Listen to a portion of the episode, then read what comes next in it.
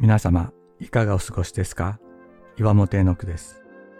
今日も366日元気が出る聖書の言葉から、聖書のメッセージをお届けします。10月22日、大丈夫だ、さあ行こう。私たちがこの地上で見るものには、希望や勇気を与えてくれるものもあるし、がっかりさせられるものもあります。人は変わるし、状況も変わるからです。私たちが生きるこの世はイエスとノーが混在しているのです。そして人の私たちに対する評価も揺れ動きます。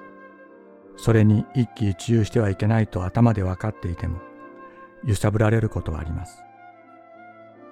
信仰によって歩むとは、変わりゆくすべてのものの背後におられる決して変わることのない方を知り、この方と共に生きることです。パウロはこの方にはイエスだけがあるのであって脳はないのだと告白しました。イエス・キリストにはイエスだけがあるから決して変わることはないのだと。キリストは人が私たちにノーというとき、私たちが自分に向かってノーというときでさえイエスと言ってくださる。キリストの十字架はすべての脳をイエスによって包み込む絶大な力だったのです。この方が共に歩いてくださいます。この方が大丈夫だ、さあ行こうと言って手を引いてくださるのです。